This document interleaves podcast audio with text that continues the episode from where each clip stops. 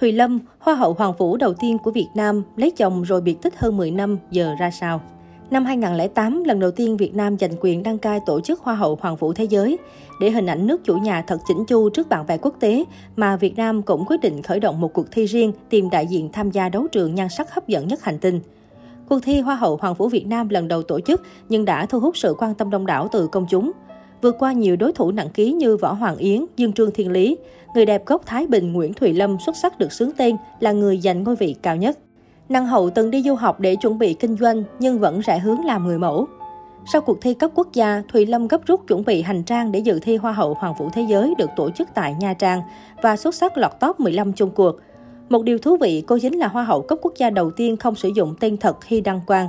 Được biết, tên khai sinh của người đẹp là Nguyễn Thùy Trang, nhưng vì tên cô trùng với một ca sĩ chuyên trị dòng nhạc dân ca, nên gia đình quyết định đặt nghệ danh cho cô là Thùy Lâm.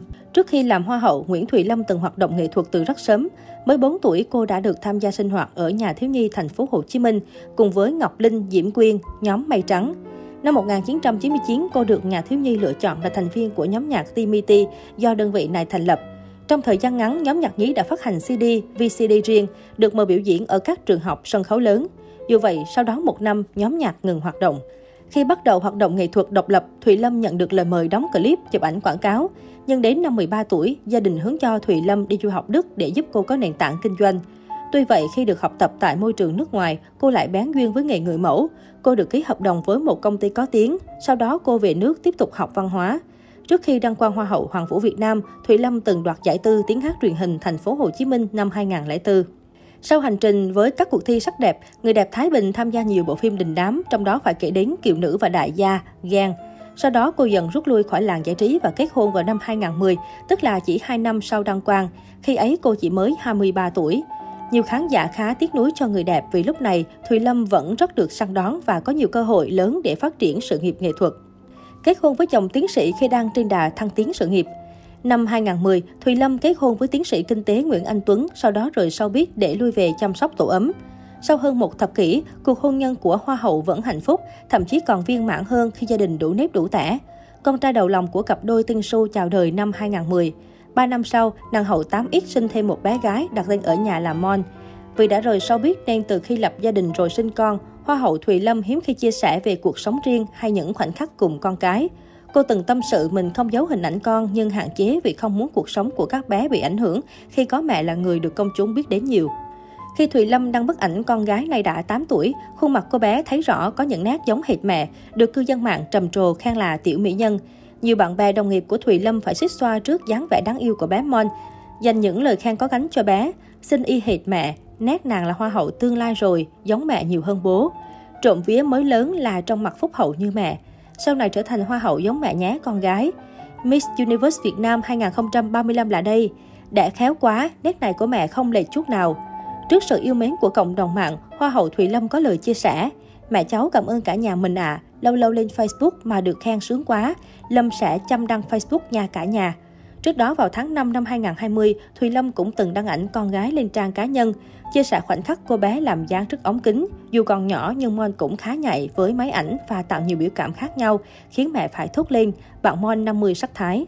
Dù đã là mẹ hai con rồi sau biết nhiều năm nhưng Thùy Lâm vẫn giữ được sức hút. Nhan sắc cô còn được nhận xét là mặn mà gợi cảm hơn trước. Được biết, công việc chính của Thùy Lâm lúc này là kinh doanh và dành thời gian chăm sóc hai nhóc tỳ đang ở độ tuổi phát triển. Dù đã kết hôn hơn 10 năm, nhưng đến nay Thùy Lâm vẫn được ông xã hết mực cưng chiều, yêu thương và chăm sóc. Cô cho biết mỗi lúc hai vợ chồng rảnh rỗi đều dành thời gian cùng nhau đi du lịch để hầm nóng tình cảm.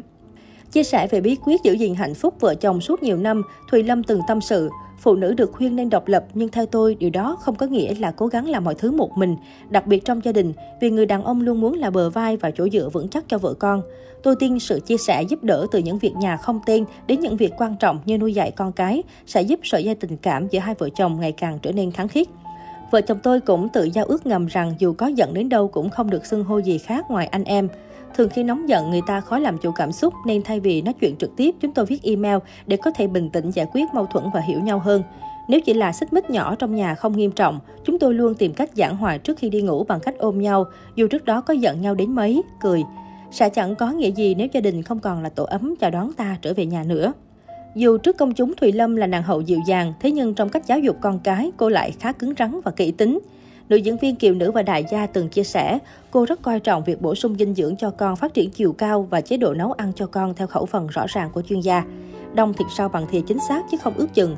Tôi giữ con rất kỹ mỗi khi ra đường, chú ý đến những thay đổi của thời tiết để mặc phù hợp cho con.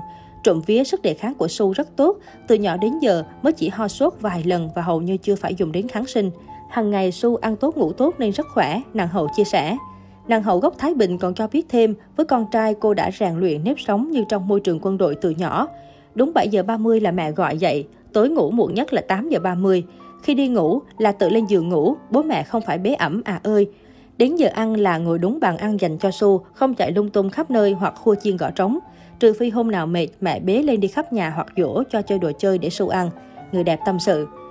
Có thể thấy, tổ ấm của Thùy Lâm được đánh giá là viên mãn yên ấm nhất sau biết việc, là niềm ngưỡng mộ của không ít khán giả và đồng nghiệp.